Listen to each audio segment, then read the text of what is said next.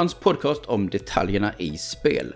En podd som zoomar in på alla de beståndsdelar som gör våra spel till vad de är. Spelspecifikt handlar om att se det stora i det lilla. Jag heter Alexander Söderholm och jag är er återkommande värd här på den här podcasten som har hållit på ett bra tag. Eh, och jag är också chefredaktör för spelsidan playone.se. En spelsida jag tycker ni borde, ni borde spana in den faktiskt. Vi har bra skit. I spelspecifikt kommer vi tala om en rad olika spelmekaniker, system, koncept, speldesigner och mycket mer. Tanken är att spelspecifikt ska vara runt en timme och lättsmält, även om ämnet då kan vara lite svårtuggat.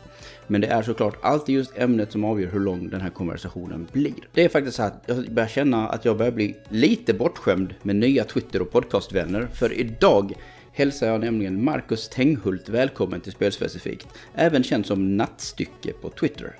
Tack så mycket. Tack, det är väldigt kul att få vara med i den här, den här podcasten. Jag känner mig varmt välkommen och det känns mycket bra att vara här. Vad trevligt. Hej Marcus. Hej. Som sagt, du är helt ny. Du var bara en sån där random som ville vara med och jag bara absolut, låt höra. Ja. så kör vi. Och det är så man skaffar sig vänner. Precis. Nej, men jag såg att eh, du eh, sökte lite gäster till din eh, podcast på Twitter och jag kände att eh, varför inte? Det är liksom... Jag har försökt komma igång med eh, poddandet själv vid flera tillfällen och jag känner här nu att väldigt trevlig start kanske kan vara att ha det här samtalet med dig. Mm, nej men precis, få, få upp modet lite. Känna nu, fan, nu vill jag göra det här själv också. I sanning. Och, då förväntar jag mig en inbjudan. Oh ja, absolut. Herregud.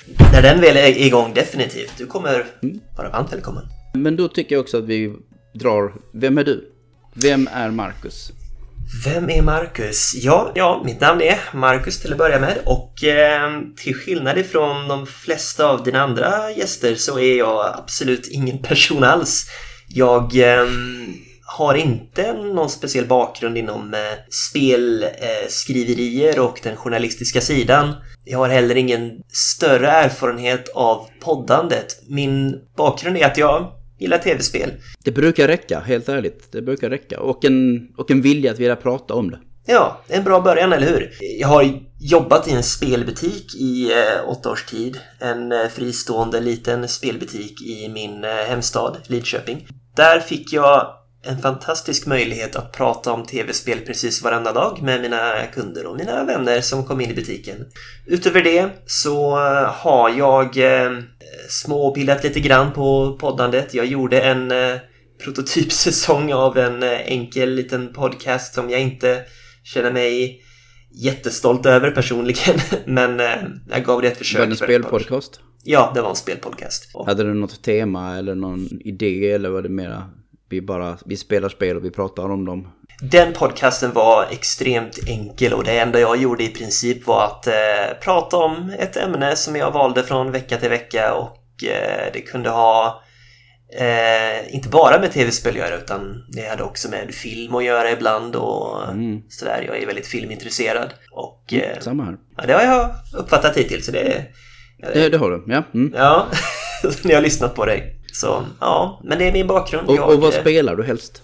Ja, vad spelar jag helst? Jag är fostrad i att ta till mig av så många olika genrer och eh, format som möjligt, vilket låter jättepretentiöst, men eh, vad det betyder i klarspråk är att jag spelar... Nej, det betyder bara att du är allätare. Ja, precis. Jag vill, jag vill säga att jag är allätare. Jag spelar mest PS5 och Nintendo Switch hemma. Jag har en förkärlek för uh, multiplayer-spel online, men jag spelar också väldigt mycket eh, japanska rollspel och eh, väldigt mycket av Nintendos egna första partyspel. Japanska actionspel, men eh, som sagt, jag har ingenting emot att starta upp lite Battlefield och köra det online också. Jag, jag kommer vara jätteelak mot det nu. Men Ja. bara så här, top of your head, väldigt spontant. Så Ja. Topp tre favoritspel. Topp tre favoritspel, Mega Man 2, Super Metroid och Chrono Trigger skulle jag nog säga. Oj, Super Nintendo-spel hela bunten där nästan. Så, så du Mega Man 2 sa du visserligen, du sa NES-spel också. Just det, Mega Man 2 precis och NES och två Super NES. Ja. Inget illa menat emot X, helt ärligt. Det är ett fantastiskt spel det också. Ja, de är fantastiska, de är så bra. Stort fan. Ja, men där, där har vi lite av Marcus spelsmak. Yes. Ska vi ta oss an dagens utmaning att eh, ta oss upp på det här det här diskussionsberget, Detta- jag vill vad jag det. Denna klippa. Ja. Denna klippa till en utmaning. Vi får se. Det är kanske vi som ska vara klipporna snarare. Ta oss an det. Livet är fullt av klättrande. Vi gör det så här. Vi gör vårt yttersta för att klättra på karriärstegen.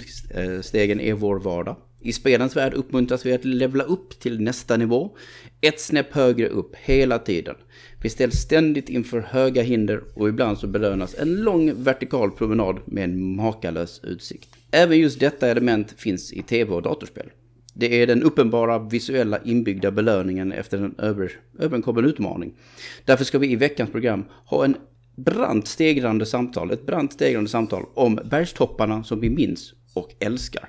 Och när vi känt att vi nått toppen av den konversationen så rappellerar vi sen ner till foten av denna disk detta diskussionsberg och tar oss sakta upp igen med ett nytt ämne i ryggsäcken. Vi ska nämligen också bli mer spelmekaniskt specifika och tala om akten att klättra också. Hur det utförs, hur det känns och hur området kan utvecklas. Som vi alltid pratar om i det här programmet. Men vi börjar med topparna vi tokälskar. Så jag tänkte låta dig börja egentligen Marcus. Att, vad, vad, vad tycker du liksom Berg har för syfte i spel?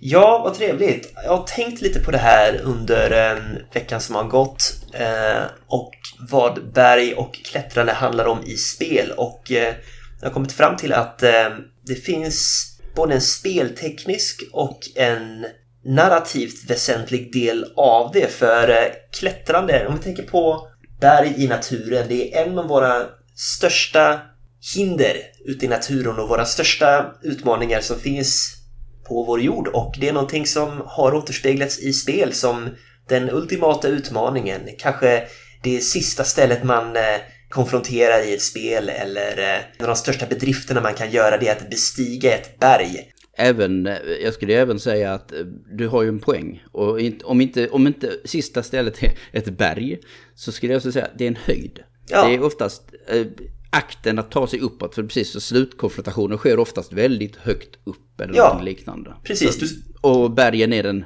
naturens naturliga sätt att göra det på.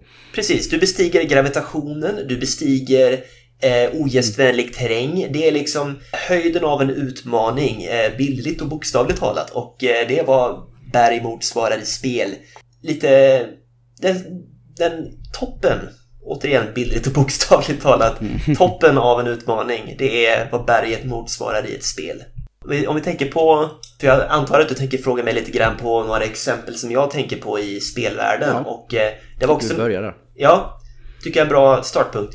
För min del, om jag går så långt bak i min personliga spelhistorik som jag kan komma så kommer vi hela vägen tillbaks in i NES-eran och jag tror du kan tänka dig vilket spel jag kommer nämna. Ett litet spel, ett av de första spelen jag har kört i mitt liv. Ett litet spel som heter Ice Climber till NES.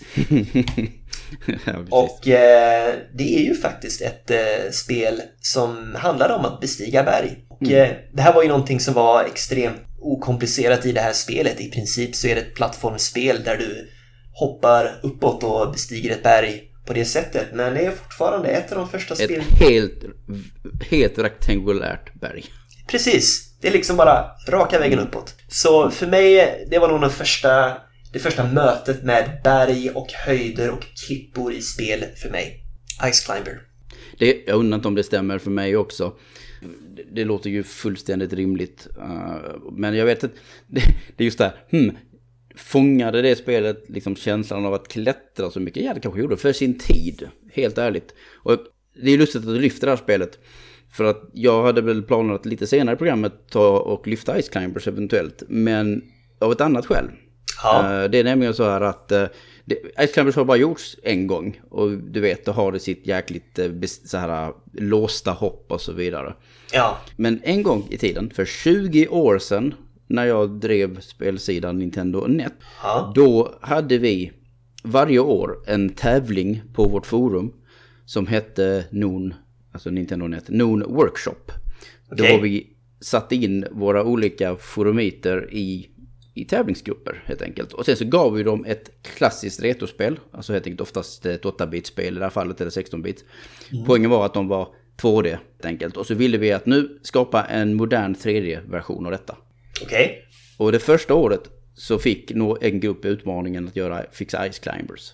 Och de gjorde ett 16 sidors jäkla dokument alltså om det på en vecka. Jösses. Och jag glömmer det aldrig. Nej, för de hade så jäkla många bra idéer hur de skulle använda repet och svingande och allt möjligt liksom. Det var, det Ja, var kanon. Bara, och det har gjort att jag har börjat så här, oh my god så mycket jag vill ha ett sånt, ett sånt typ av spel, kan man säga. Ja. Så jag, jag saknar ju Ice Climbers av den anledningen på grund av det fröet som de sådde med sina idéer och kreativ, sin kreativitet för 20 år sedan. Så har jag velat se en Ice Climber-uppföljare så, så gärna. Ja, det är chockerande att Nintendo inte släppte någon form av uppföljare överhuvudtaget till Ice Climber. Att det, det, Det är ganska unikt i sin utformning. ja, ja, det är det. Absolut.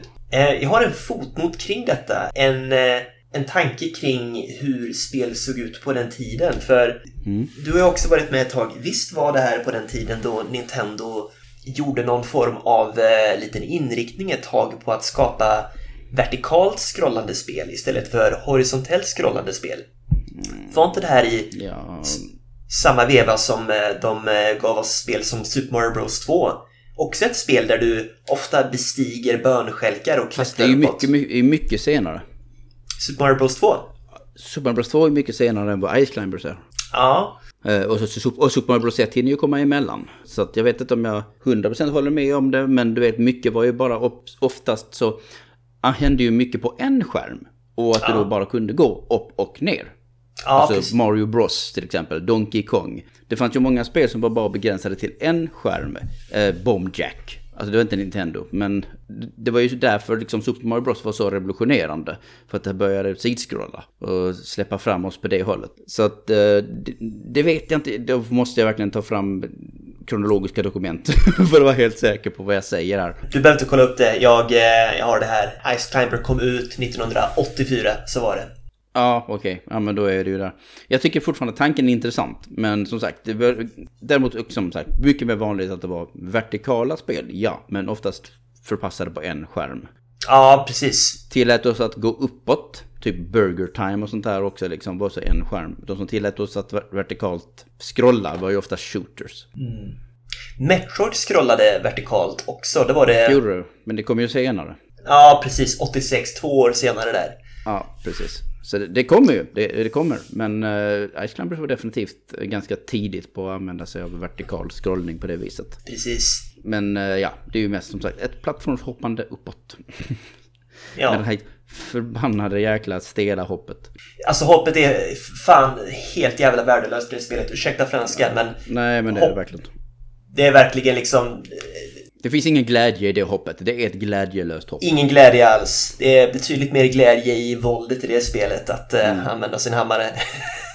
Sen förstår jag ju simpliciteten i det. Ja. I, I sig. Men jag tycker inte riktigt att det 100% alltid känns som att han bestiger ett berg. Utan det är som sagt väldigt stelt och det är väldigt inrutat och inramat. Så att eh, det är just det där med att jag känns, jag vet inte ens om det känns som att nästan det är till och med på insidan av ett berg snarare än att jag är på utsidan. Precis, det här är nog ett exempel på ett spel där du från ett narrativt perspektiv bestiger ett berg. Inte så mycket i ett speltekniskt perspektiv, men i ett narrativt perspektiv. Det är väl Ice Climbers. När det är 2D så blir det ju svårt när man, man kan inte runda saker eller liknande. Visst, visst, det finns ju stunder när man åker, klättrar eller snarare vandrar i plattformsspel upp för saker som cirklar. Som i eh, Kirby's Adventure eller Battletoads har ju ett torn som också har en otroligt häftig visuell effekt. Där man faktiskt cirklar upp för ett stort torn. Just det. Just det, det stämmer. Det kunde man ju använt till exempel. Men det var väl ingen riktigt som var re- redo att göra det. Eh, För det mesta så klättrar vi ju inte riktigt heller upp i de här tidigare spelen. Utan vi, Nej, vi, vi plattformar oss upp. Ja, precis. Jag, jag, jag har tänkt på det liksom. Rent generellt, hela klättringsgameplayen i tv-spel känner jag att det är en, eh, ett, eh, en typ av spelmoment som har lämpat sig bättre för eh, 3D-spel. Därför så blir det allt ljusare och ljusare i bergsklättringsgameplays historiken ju längre fram i historien vi kommer och jag vet att du har säkert några exempel längre fram att nämna. Absolut, men innan vi går dit så tycker jag att det finns lite 2D-exempel. Mina två, Ja. två tidiga exempel är, från Little Samson och även Euphoria. Just som är Little Samson lite mer ja, rak, eh, liksom linjär historia. Där man spelar fyra Ja. olika karaktärer, varav då Little Samson hade förmågan att faktiskt fästa sig på väggar och klättra på dem. Och eh, Euphoria är ju ett, eh, ett slags Metroidvania-spel. Där eh, Ja. en av karaktärerna återigen kunde klättra på väggar. Så att när man tilläts att göra det i så tidiga spel så kändes det lite speciellt. För det var inte vanligt att man liksom fick den här att åh jag kan fästa mig. Jag tyckte det var ganska coolt med bara, du vet, takklättra också. De spel Ja. till, som tillät det. Men eh, väggar var väldigt speciellt. Det var inte vanligt. Lemmings gjorde det också. Precis. eh, På ett sätt. Nej, men jag håller med om det. Det här eh, med att kunna klättra på väggar tidigt, det var någonting som jag minns imponerade mig eh, jävligt mycket. Det var ett steg utöver det vanliga när man som till exempel Ryu Hayabusa i Ninja Gaiden kan Mm, ta tag i väggar och klättra upp för väggar. Det var liksom, dude, jag klättrar upp för en vägg, jag är en ninja. Det är liksom, det var ett wow-moment på den tiden.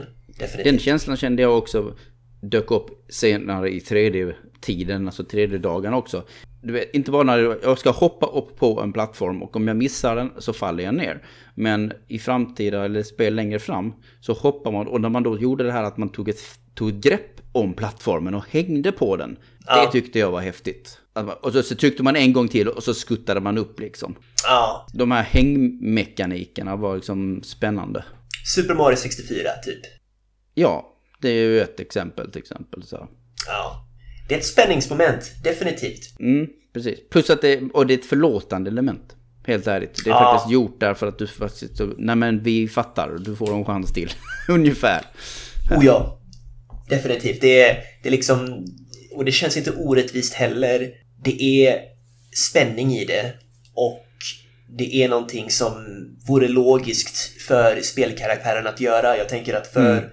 Mario liksom så är det logiskt att han faktiskt använder sina händer för att eh, ta sig upp och det hjälper till plattformandet liksom.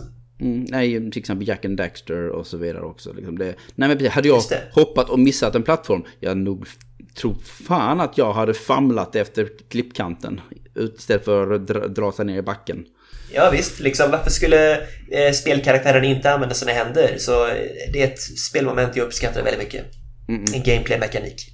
Ett, jag vill nämna ett väldigt trevligt exempel, ett personligt favoritexempel på spel med klättringsgameplay som jag inte vet om eh, det talas så mycket om, men som verkligen, verkligen involverade och eh, eh, hänförde mig på den tiden. Vi pratade lite om Mega Man X tidigare och eh, Mm. där har vi någonting som jag verkligen uppskattade med de spelen. I Mega Man X så har man förmågan att eh, liksom wallkicka från vägg till vägg. Men du kan använda samma mekanik för att eh, klättra på en vägg genom att hålla styrkorset in mot väggen samtidigt som du trycker på hoppa-knappen kontinuerligt och upprepat. Och det gav dig en form av klättringsgameplay som var så jävla cool för mig när jag först körde det. Det är någonting som det spelet använder för att göra bossfighter väldigt, väldigt intressanta. Men exemplet jag tänker på mest av allt är när du kommer till de sista banorna i det spelet. När du kommer till eh, Sigmas banor. I den första av dessa banor så, som Mega Man X, så får man först ta sig fram genom en klippmiljö horisontellt och sen när du fortsätter så kommer du till ett gäng plattformar i luften så du tar dig upp för och till slut så kommer du till en, ett berg. En klippa som du hoppar upp och tar tag i och klättrar in i och där har du den här höjden, den här känslan av höjd. Det var spännande för mig när jag var yngre och körde det. Det var... Känsla av höjd är svår att fånga i 2D-spel. Ja, det är det. Det går. Och, ja, och det, det hade nog varit enklare idag. Alltså med du vet mer avancerad eh, alltså pixel och 2D-grafik. På det viset att Ja. gör, se som Action Verge eller andra spel. Att du, du, du har ju förmågan att kunna zooma ut till exempel.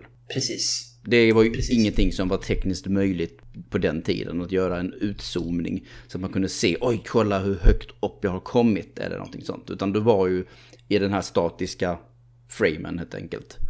Alltid. Eh, Så det var mer känslan av att jävlar vad länge jag har klättrat. så ja. fick jag avgöra hur, hur högt upp jag är, snarare än att man faktiskt skulle få se det. Precis, och möjligen vetskapen att om jag ramlar ner för det här stupet så kommer kameran att följa med mig och till slut kommer jag att dö. Så minns jag att det var i Mega Man X, att man kunde känna att det finns en konsekvens av att jag ramlar ner. Men det var i princip allt de kunde göra för att verkligen skildra dramat i att bestiga en sådan höjd. Mm. Ja, Megaman hade ju den här förmågan att göra, vet, sån här, när man föll ner så blir det ju det här stoppet och sen så skiftar den skärm och sen så fortsätter man falla. Jag menar, du har ju hela, du har ju hela Quickmans bana som går ut på det. Ja. Bara, skärm, I originalserien där. Ja. Just det. Så. Där har du ett, ett väldigt bra exempel på ett spel eh, som inte har den här eh, vertikala scrollningen utan det är ruta för ruta som du säger. Mm. Mega Man 2. Ja men det var ju så innan det blev lite mer smooth scrolling liksom. Så som i Super Mario Bros 3 eller liknande. Ja. Nej men eh, Mega Man X, det är för mig det, det är ett spel med eh, ett, ett av de här tidigare 2D-spelen som kunde förmedla eh, känslan av en höjd på ett relativt imponerande sätt men också ett speltekniskt stimulerande sätt ganska tidigt i historien. Om vi bara ska spola fram bandet eller börja prata om mekaniker i allmänhet eller jag menar... Jag vet inte vad du vill prata om egentligen. Ska vi prata om mekaniker eller ska vi prata om, om berg specifikt just nu? Ja, om det är någonting som jag ser fram emot att prata om lite grann så är det väl eh, bergen i uh, The Legend of Zelda, Breath of the Wild. Mm. Breath of the Wild. Mm. Ja, precis. Då hoppar vi väldigt långt fram. Men det är helt okej okay, för att 3D-spel som 3D-spel egentligen. Men ja. Precis, för absolut. 3D har ju som sagt tillåtit oss att göra mer med berg. Nu kan vi runda dem, vi kan gå igenom dem och så vidare. Som i typ oh ja. nya God of War. Eller ja, många God of War har berg i sig helt ärligt. Men den nya utspelar sig nästan väldigt tydligt i ett berg. Det var ju nästan därför jag störde mig på det. För jag bara... Åh, nu är jag i toppen. Åh nej, nu hamnar jag på botten igen. Åh, så måste jag vara om igen. Jag, jag har inte varvat det ännu. Och sen en av mina all time greats är ju Ocarina of Time när jag kommer ut ifrån Temple of Time och som sagt ser Death Mountain. Och oh, hur det brinner runt Death Mountain när man kommer ut där som eh, tonårslink. Det är en otroligt häftig syn. Oh ja, det där är inetsat på min eh, hornhinna, eller näthinna. Ja, ja 100%. Eh, liksom obehagligt, ett, ett skrämmande moment som förmedlade dramat i situationen och allvaret i eh, Links miljöer. En mm. visuellt spektakel, eller hur? Ja, absolut. Jag, som sagt, jag, jag, det som hände när vi kom in i 3D är att berg började få en mer här, prominent funktion. Att de blev mer, som, precis som du säger, visuellt spektakel. Ja. Eller att man kunde liksom de var någonting att sträva efter och menar, sen har vi den klassiska Elder Scrolls Skyrim-grejen bara, ser du det här berget där borta? Du kan bestiga det. Och det kunde du ju också till slut. Och det blev ju mål. Alltså, vad heter den? Throat of the World heter ju mm. berget i Skyrim till exempel. Det finns ju hur mycket sådana typer av berg som helst som finns i olika miljöer och liknande. Och sen så har du ju de som är så här superdesignade dessutom på det.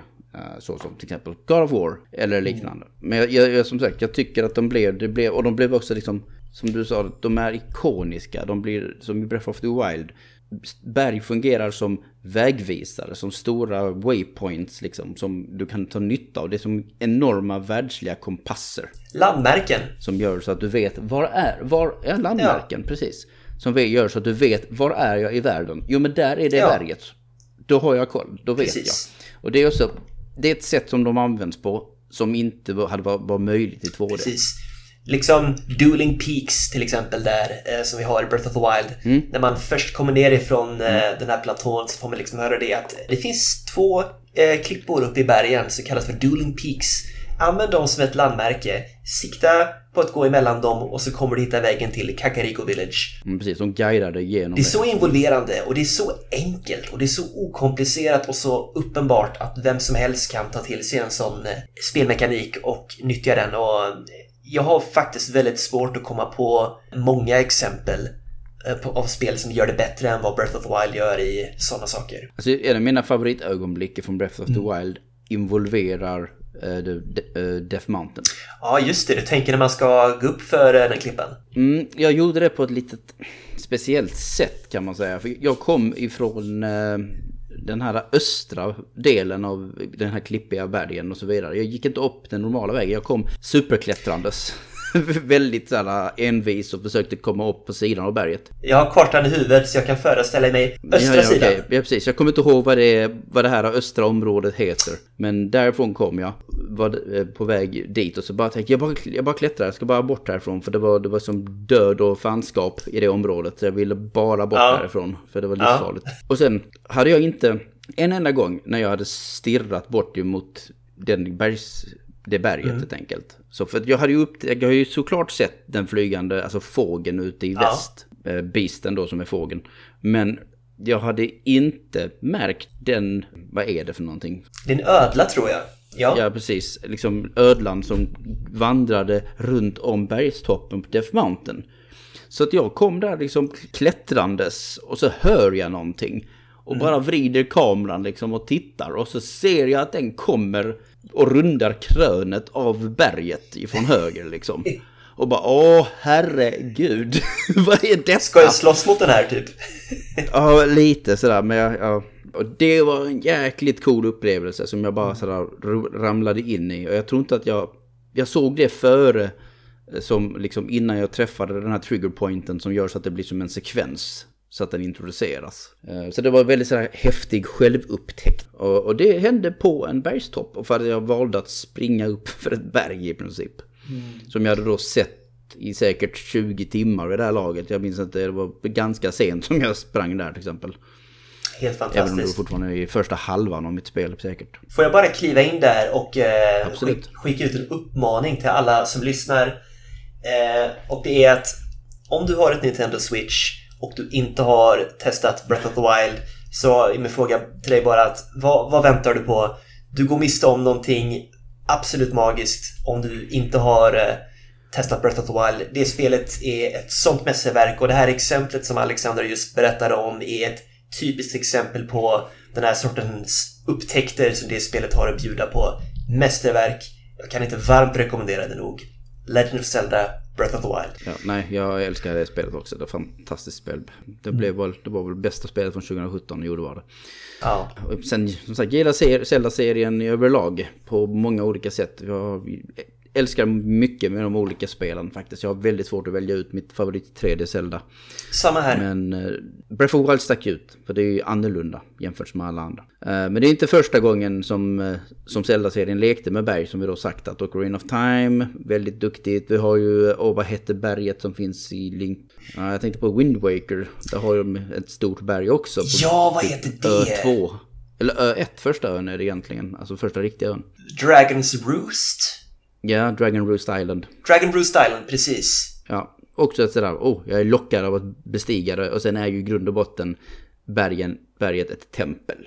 Så det är inte så mycket av en känsla av att bestiga det kanske. För du vet, när du kommer ut på utsidan så, så, så rundar du det liksom längs med klippkanten. På ett ja. gångvis, inte ett klättrande vis. Nej, det är liksom mer av ett narrativt drag snarare än ett speltekniskt ja. drag. Ja, använder lite hookshotting och sådär. Ja. Eller uh, hans sving, hans rep. Alltså, jag skulle ju säga definitivt att känslan att klättra är ju ganska påtaglig i uh, Death Stranding. Om du har, har du spelat det? Åh, oh, Death Stranding kommer för alltid ligga i min backlog. jag har, Aha, okay. jag har mm. så, så, svårt att faktiskt eh, komma igång med det spelet. Jag har startat det och jag har kommit igång med det lite grann men eh, jag befinner mig lite i valet och kvalet nu för jag har spelet på Playstation 4 och jag ja. älskar Hideo Kojima väldigt, väldigt mycket. Och nu känner jag att mm. ska jag skaffa Playstation 5-versionen eller ska jag bita i kulan och fortsätta på PS4-versionen? Så jag är lite, jag har kört fast där men det är ett spel jag ser fram emot väldigt mycket att spela. Men det, det, gör ju, alltså det gör ju rörelse väldigt bra generellt det spelet. Ja. Och eh, klättring är ju inget, inget undantag. Utan det är inte nog med att man bara kan klättra. Man kan klättra till viss gräns. Men sen har du ju, du har eh, som sagt rep. Och du kan rappellera ner. Mm. Du har stegar. Men det är definitivt ett spel som uppmuntrar dig att försöka hitta vägar upp för berg eller klippor och så vidare. Mm. Men samtidigt som det inte kanske riktigt där, pekar ut riktigt så spektakulära berg. Sådana där som vi kallar liksom landmärken. Ja. Alltid. det är bara det är gråa berg. Alltihop och så vidare. Gråa om- islandsberg. Ja, precis. Jag vet inte om designen är eh, det bästa hela tiden liksom. Men känslan är definitivt där. Mitt intryck av Death Stranding är att det skildrar berg och klippor på ett eh, ganska naturligt och relativt realistiskt vis. Och eh, det finns en äkthet i det, för naturen är inte alltid så spännande och intressant designat som Nej. spelnatur är och spelberg. Så är det. Så är det. Jag minns ju, jag minns ju när jag, när jag spelade så här tidiga, tidiga MMO-spel till exempel från eh, Everquest eller liknande. Och jag tyckte alltid att det var så jäkla tråkigt att de här, inte, de här världarna är inte riktigt designade. De är, de är ganska platta och blir ett berg så är det mer som en liten sluttning eller någonting med trä. Alltså det var ganska icke-designat. Sen kom typ WoW och, och World of Warcraft då och ändrade typ allt det. Och helt plötsligt så wow. Eh, så, så, så verkligen helt plötsligt så hade vi berg och verkligen riktig liksom föränderlig geometri i spelvärlden. Eh, Jag minns att jag blev väldigt imponerad av det. Även om jag inte spelade World of Warcraft själv. Men det är ett sånt spel, det är ett sånt spel som ligger folk extremt varmt om hjärtat och att höra människor prata varmt om sina första upplevelser med World of Warcraft och dess miljöer, det är inspirerande. Även om jag själv inte heller har kört spelet alls faktiskt. Hur vill du bestiga berg? Hur vill, vi pratar ju mycket om det här med spel, men alltså det som narrativ funktion. Att man får känslan av att ja, du har klättrat i ett berg, men i själva verket så har vi egentligen bara gått igenom det. Eller gått liksom längs en stig som har snirklat sig upp längs ett berg. Det är inte att klättra. Nej, det är att vandra i princip. Det är att vandra, det är att vandra. Det är en short hike som ett annat spel heter. Ja, Som också har den känslan. Jag, många älskar spelet, men det hookar inte mig riktigt. berätta om Short Hike för mig. Ja, jag vet. Alltså short track är det här lilla gulliga, det ser nästan lite så här Animal Crossing-aktigt ut. Så är det lite, perspektivet är lite så här uppifrån, snett uppifrån ish. Det är ett 3D-spel med väldigt pixlig grafik. Vad gör man i spelet? På, poängen är att man bara samlar på sig förmåga, fjädrar eller liknande för att man ska kunna sväva mer, kunna klätt, orka klättra mer, mer stamina i princip. Så att Okej. man till slut, man hjälper andra med eh, andra djur och sådär. eh, För att vinna belöningar i formen av stamina och så vidare. Och sen Okej. så är målet tror jag bara att det är bara att komma upp till toppen av berget. Eh, den här hiken liksom då. Men det kräver ju att man slut blir väldigt duktig på att klättra och så vidare. Det är ett litet kort indiespel. Det är mysigt. Men det är någonting som, jag vet inte varför jag inte riktigt, jag, det inte riktigt fångade mig. Och det fångade inte riktigt den här känslan av att jag kom högt upp. Fast den där, du vet 3D och man ser, man tittar ju neråt nästan hela tiden. Är det ett eh, 3D-spel då? Det är... Ja, fast med ett fixerat perspektiv. Okej. Som är mera uppifrån. Okej. Ja, jag får kolla upp det här spelet sen.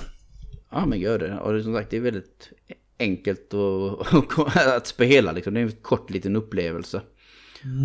Nej men alltså på din fråga där vad jag vill ha i ett spel med klättringsgameplay. Vad jag inte vill är att det kanske blir eh, för komplext. Återigen, alltså det, det har väl lite att göra med vad för fokus man vill ha i spelet men om vi går tillbaks till Breath of the Wild så, är det, så har vi ett spel där, där jag känner att det hade kunnat bli lite dumt om de hade lagt mer fokus på klättringen.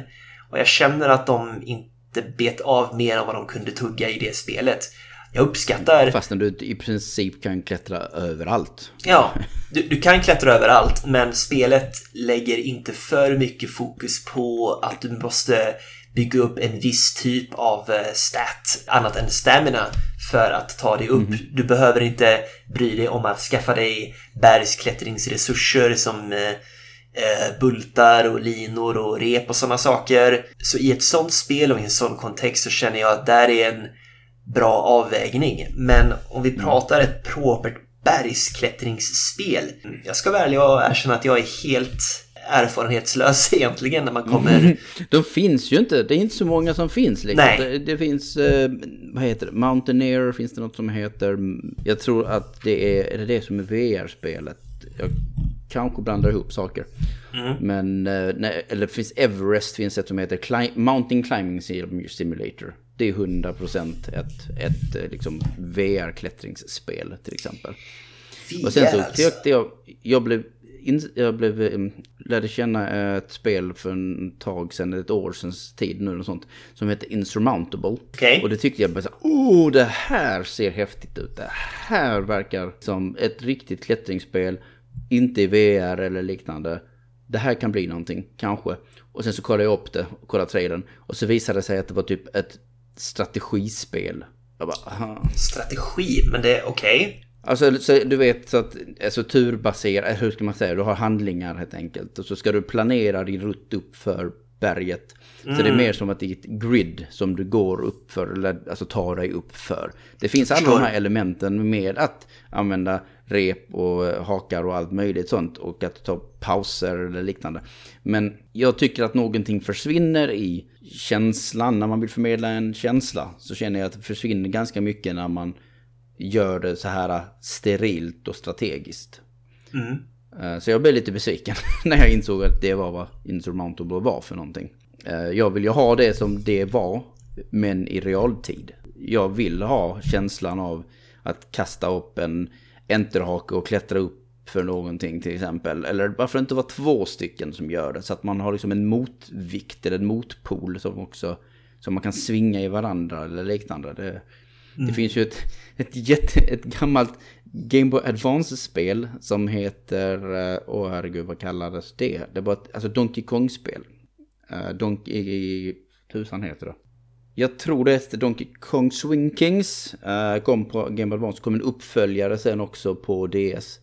Ja. Det var verkligen bara att eh, Donkey som liksom hängde i små så här knoppar. Och, som i ett pachinko-spel nästan. Och så snurrade man honom och så kastade man iväg honom och så hakade han fast sig. Okej. Liksom den typen av känsla är inte helt fel och så börjar du stoppa in funktionen av ett rep. Till exempel så som Popo och Nana använder sitt rep i Smash Bros. Alltså eh, i, vad heter det, Melee. Ja. GameCube. Det är intressant att använda det repet på det viset till exempel. Så det finns ju så jäkla mycket man kan utforska som jag inte tror har utforskats ännu. Och sen behöver det inte vara hyperrealistiskt. Det är ju, poängen är att det ska vara roligt. Precis. Men jag kan definitivt se liksom fördelarna med att ha en, en, ändå en fysik som i till exempel Unraveled eller något liknande. Unravel heter det nog bara. I Super Smash Bros Melee så kan man ju spela som Ice Climbers. Och de har ju den här att man är två karaktärer liksom och att de liksom hjälps åt och nu kanske inte det används så värst mycket i det spelet men eh, jag kom just att tänka på ett annat exempel nämligen av ett eh, spel som gör intressant klättringsgameplay. Finns det inte ett Tintin-spel till Super Nintendo Åh, åh, Tintin i Tibet. Tintin i Tibet. Jag vill Just minnas det. Mm. att det spelet har klättringsgameplay där man kombinerar Tintin och Captain Haddock med ett klättrande uppför eh, berg i vissa segment. Jag kommer inte ihåg detaljerna. eh, Och jag har inte spelat det så mycket. Men Nej. jag tror att du har rätt. För jag vill minnas att screenshots eh, har det. Precis, man, Ja, nej just det. Vad De- kul. Just det. Jag blev påmind om en grej där. ja, de, Mm. de, blir, de svingar liksom från varandra liksom. Mm. Och det är ju väldigt viktigt element i det spelet. Eftersom att menar, det är en viktig del av, av albumet. Ja, De bestiger ett berg. Så att, ja, det verkar bara logiskt att en sån mekanik skulle vara där. ja, narrativt och även speltekniskt i en, eh, i en kombination. Det får mig att, att tänka på hur många, hur vanligt är det med klättringsspel där man spelar co-op och hjälps åt? Du nämner Unravel och det är ju ett spel som har en viss typ av eh, klättring. Och eh, i Unravel 2 ser man ju två personer men jag gillar det konceptet med att man, är, att man har ett klättringsspel i co-op. Ja, definitivt. Och det är därför jag nämnde Popo och Nana från Ice Climbers. Ja, precis. De, det är som gjort för det. Ja. Liksom, och, och vi ser ju också hur Nintendo, eller ja precis, var liksom intresserade av att göra, eller, använda eh, repet Ja. mellan dem som en, liksom en grej. Så det var Ja. så uppenbart att de här ska vara ihoplänkade och lita på varandra. Så Ja. att, men visst, du kan ju absolut göra ett Ice Climbers med fokus på klättrande, men i stilen som ett uh, two, eh, two Brothers till exempel. Ja, precis. Alltså det finns så mycket potential. Ja, ja, absolut. Det säger jag vill ha ett Ice Climbers-spel. Ja, precis. Där Kom igen nu Nintendo, mix för fan. Av, där har du en mix av fantasi och inte allt för mycket realism. Men du kan få känslan av att klättra. Ja. Det är ju det. Menar, ett av mina absoluta favorit spel någonsin är ju Shadow of the Colossus. Och det har ju otroligt rolig klättringsfysik om man säger så. Väldigt bra Det är exempel. egentligen inte, det är ju inte så stor skillnad egentligen från vad Link eller Ezio gör till exempel. De klättrar, han, han, Wonder bara klättrar. Och han har bestämda ytor som han klättrar på. Men han klättrar ju på någonting som är i högsta grad levande. Och det är ju Ja. därför det blir så spännande för att han flyger runt som en vante. Den här fysiken är bara härlig. Jag älskar liksom, hur det ser ut. Om man inte har fast grepp om, om, om gräset på liksom, de här kolosserna. Ja. Så bara liksom, alltså det är ju, du, du borde helt ärligt bara slungas medvetslös Ja. ibland. När du bara kastas upp i luften och tillbaks in i dem. Ska vi förklara detta lite grann för våra lyssnare som inte vet vad vi pratar om? Vadå, om Shadow of the Colossus? Ja, hur, hur det fungerar? Jag tänkte jag, jag vill inte gå in i detaljer om vad Shadow of the Colossus är. Men Shadow of the Colossus är bara, du går och vandrar runt i en stor, stor värld precis där du ska liksom Ja. besegra en massa kolosser. Jättelika varelser som i grund och botten och spelmekaniskt är vandrande pussel. Ja. Vandrande plattformspussel. De har fästytor på sig helt enkelt. Ja. Så, och det var det som var så speciellt med det här spelet. Att de här fästytorna var ändå förhållandevis fria att använda. Liksom, de var st- stora klätterytor kan man säga. Ganska öppna. Jämför det med hur Uncharted är. Mm. Som är liksom så här, du kan bara klättra precis här. Ja. Det finns vissa linjer som du ska följa och det är vad du får göra. Det var liksom vad till exempel Castlevania Lords of Shadows bommade när de gjorde en sån här riktig jäkla Shadow Colossus rip-off på sina bossar ibland. Just Det var bara att ja, men du klättrade enligt en linje. Ja. Men i Shadow of Colossus så kändes det verkligen som att jag klättrade på någonting levande. Och det är en sån oslagbar känsla som inte är överträffad fortfarande. Jag håller med om det. Eh, och, och, och den formen av klättrande får hemskt gärna visas i Nuna igen. Inte nödvändigtvis uppe alltså på levande varelser, men den fysiken och sladdrigheten som finns i Wonder får gärna passa skitbra i ett sånt typ av spel. Eller varför inte eh, Grow Home och Grow Up ifrån Ubisoft.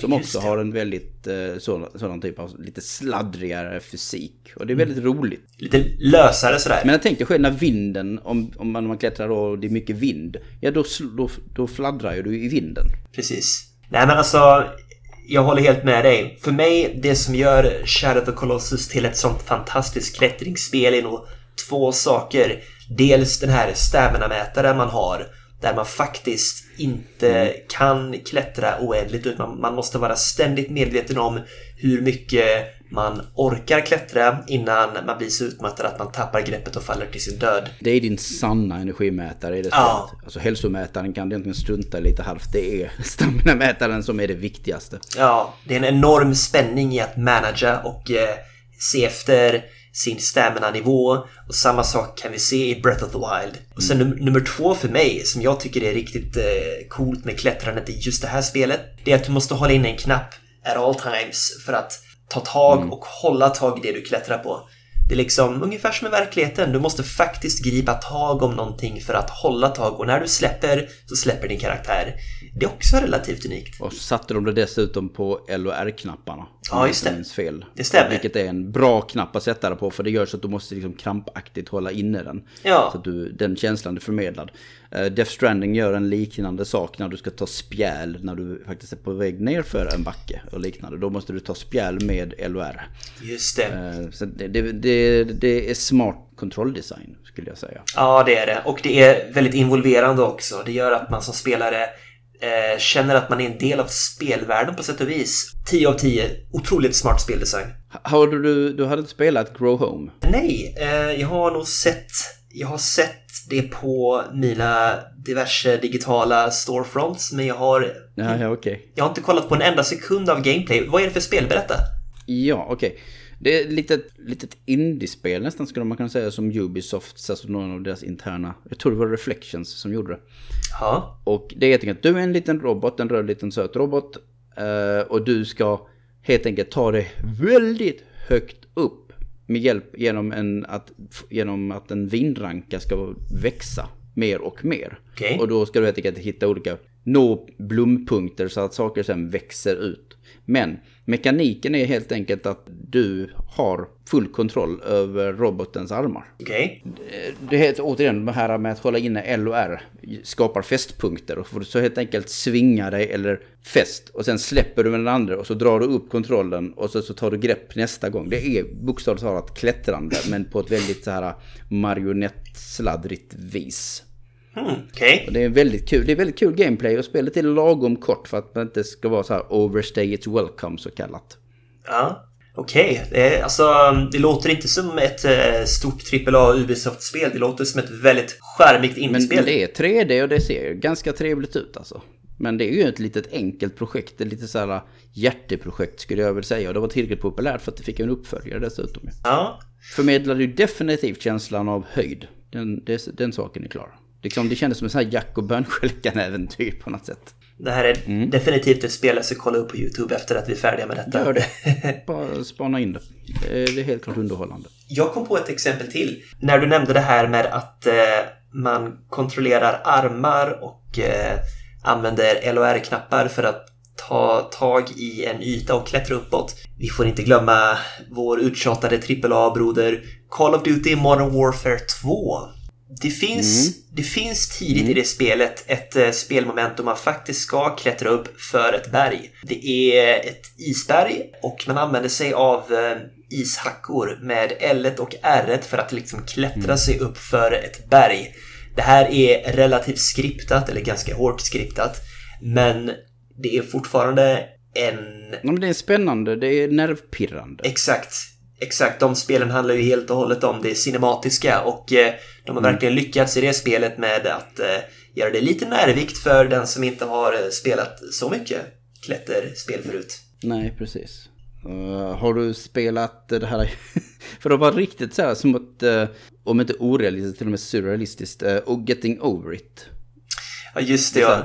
Super, super svårt spel, 2D, som du ska klättra upp för ett berg eller liksom ungefär. Fast det är så här hopplös fysik som gör så att det blir bara extremt svårt. Jag har inte kört det själv, men eh, det ser ut att vara ett sånt här QWOP-liknande... Ja, ja, men det är ett jättebra sätt att beskriva det på. Ja. Annars så har vi Har du någonsin velat bestiga ett berg av människor? Vadå? Liksom muskulösa, svulstiga, Bergsklättrare? Väl... Nej, ja, det kanske de är också, men vältränade bodybuilders. Bodybuilders? Vad sägs om det? Med bara överkroppar. För Fan, då har du inte spelat Mount Your Friends. What? Mount your friends? Yes. Vilket underbart namn. ett spel som går ut på att du börjar med att, det är återigen, du har fästpunkter på vänster och höger arm, vänster och höger ben. Okej. Och så tar du, klättrar du fram, så börjar du bort, upp, ska upp på en get först. Det är första punkten. Och sen Okej. så ska man bara balansera sig vrida upp sig så att ens arm till exempel är i, i håller geten. Och sen så liksom vrider man sig akrobatiskt så att benen sticker upp så högt så mycket. Och sen stoppar efter då 60 sekunder och så stannar man i den positionen. Och så har man fått, nu har du högsta position. Och sen Ja. ska nästa komma in och fortsätta och klättra upp på dig. Och Okej. hitta en ny position. Och det blir aldrig en rak, ett rakt, liksom en rak grupp med människor. Utan den snirklar och kringelkrokar. Och det blir bara svårare och svårare. Och den som, den som vinner är den helt enkelt som når den högsta punkten. Och tills alla andra har misslyckats. Det är skit, ett riktigt, riktigt kul multiplayer-spel. Det är alltså Co- multiplayer. så couch co-op. Eller inte co-op, utan couch multiplayer. Typ som ett partyspel. Ja, absolut. Det är ett jättekul partyspel. Väldigt, det är underhållande. Det är när, lite pirrande, lite pirrigt. Just bara att, åh nej, kommer jag hinna, kommer jag hinna, kommer jag hinna? Och så, så får, liksom, besegrar nerverna en och så tappar man greppet. Och så faller man till botten och så skrattar alla. Mount your det, är, friends. det är ett riktigt kul spel. Lite, lite så här koppigt också, men inte meningen att det ska vara så svårt som Getting Over It. Ja. Väldigt enkelt, kom någon gång i ganska tidigt 2010-tal. Ah, det är så pass gammalt alltså. Ja, det, Okej. det har nog år på nacken med det här laget. Right. Mount your friends. Det är min uppmaning. Ja, det, det kan ni ta hem alla tittare. Mount your friends. Det är... Yes. Ja. Jag lyssnade på eh, ditt förra avsnitt du gjorde med mm. Gotupodden när ni pratade om eh, eld i spel. Väldigt trevligt samtal ni hade där förresten och eh, där hörde jag dig nämna ett spel som vi har pratat lite om förut du och jag och det är Disneys Magical Quest starring Mickey Mouse. Mm, eh, ja, ja, absolut. Du nämnde brandmansdräkten i det spelet och mm. hur man kan använda sig av en vattenspruta. Jag sa också, nämligen, jag nämnde också lederhosen. Just det, det gjorde du, lederhosen, och det är det jag vill komma till.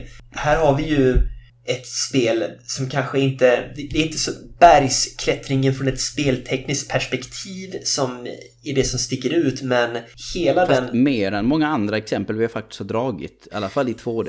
Ja, jo, så är det. Den lederhosen-kostymen och förmågan att svinga sig på undersidan av klippor är fortfarande fortfarande ett av de coolaste momenten i spel som involverar berg och bergsklättring. Så det är faktiskt ett stencoolt minne. Låt mig måla upp ett scenario. Mm.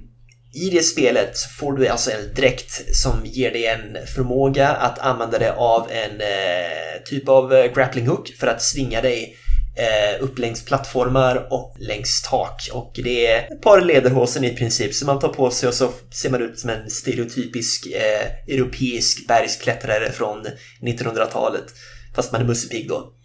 Och eh, vad jag gjorde den första gången jag fick den dräkten var att jag provade att eh, hoppa ner för klippan som man börjar på och svingade mig på undersidan av hela klippan. Mm, yeah. Och jag, jag, tog liksom en omväg eller en genväg egentligen under hela banan och kom upp på andra sidan och tog mig längre upp. Och att svinga ovanpå eh, ovanför dessa höjder var en otroligt, faktiskt stencool känsla redan då på den tiden. Och det där är en känsla, det där är en bergsklättringskänsla. Den här känslan om att man lurar spelet nästan lite. Ja, precis! Jag kände mig smart som liksom kom på att holy shit, jag kan svinga under banan, fan vad coolt.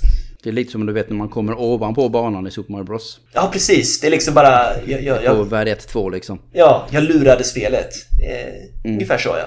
Det, det, det är ett minne faktiskt.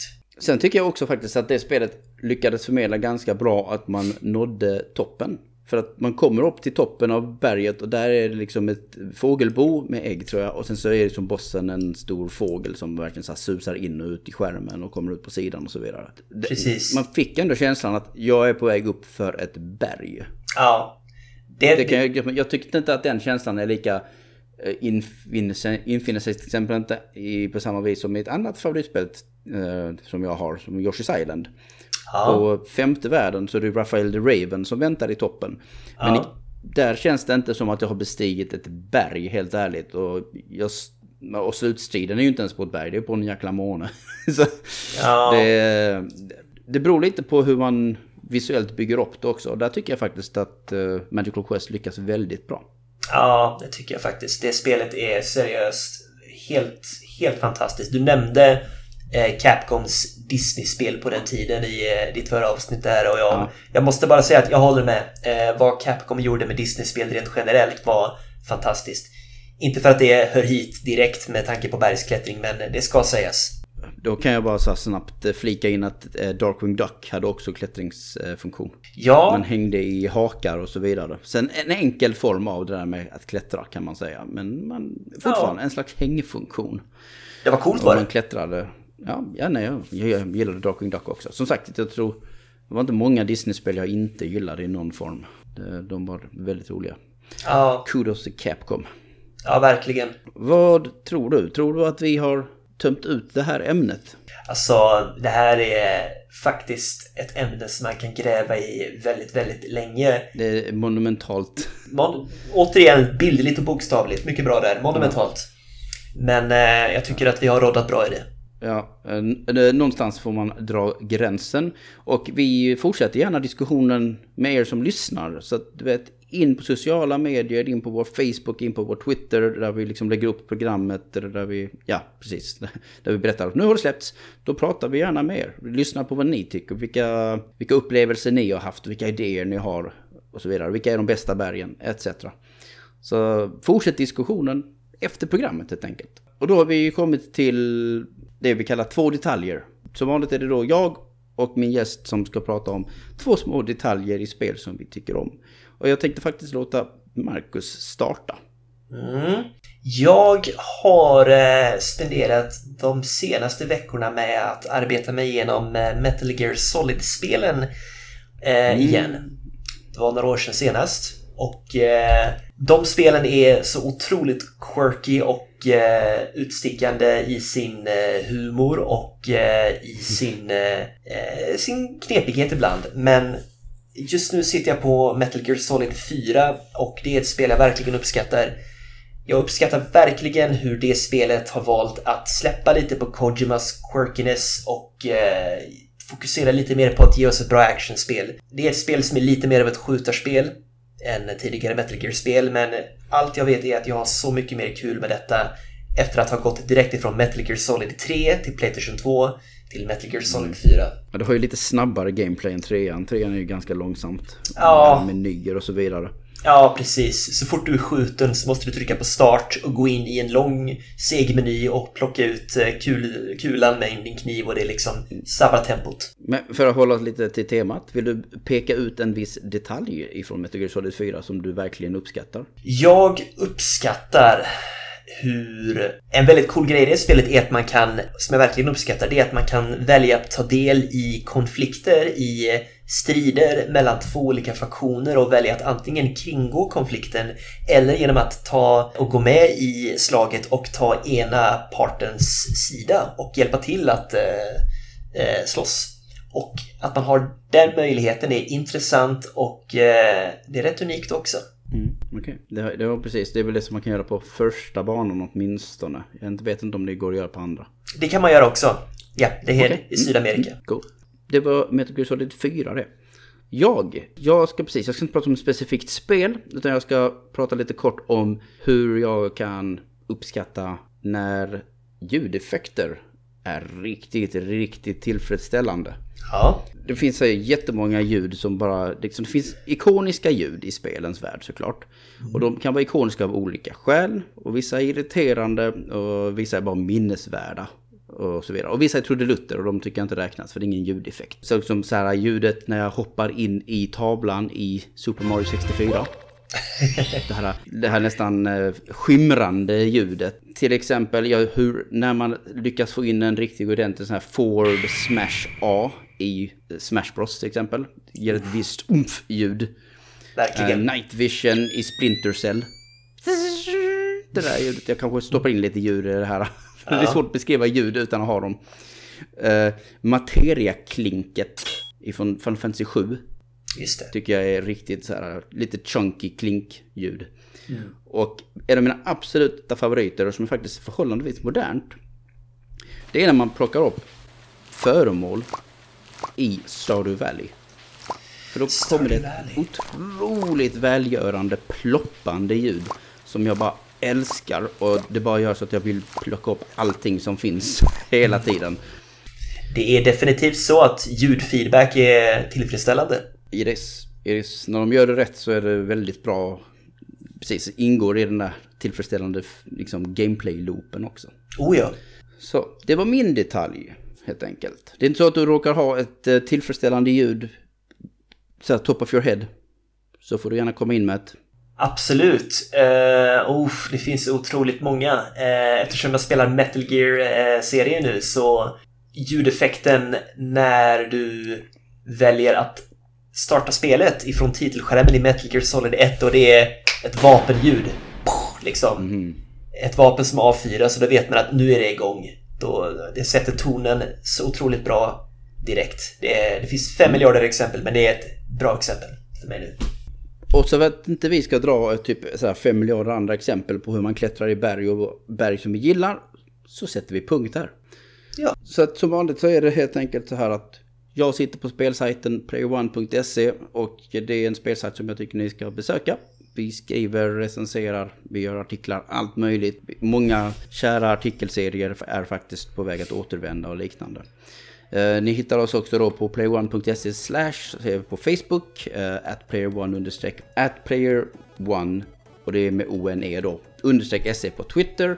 Samma på Instagram. Vi finns även på Discord där vi snackar spel och allmänt nördiga ting. Där heter vi också playerone.se. Och allt det här finns på vår hemsida. Det är bara att gå in där egentligen på playerone.se. Är det så att man hellre vill följa mig privat eller personligen så heter jag atdogma understreck på Twitter. Det är även där man kan smyga sig in i mina DMs och kanske se om man skulle kunna vara med i det här programmet. För jag välkomnar det. Alla kan prata om spel, eller ja, vill man prata om spel så ger jag för chansen att prata om spel. Och framförallt som har en duglig mick. Som Marcus här. Precis. Han vågade, vågar du? Säger jag i så fall. Helt rätt. Och då är det som sagt att dogma understreck. Dig Marcus, dig hittar man på Twitter under namnet. Nattstycke. Ät nattstycke. Ja, jätteenkelt att skriva. Super. Varsågoda och följ.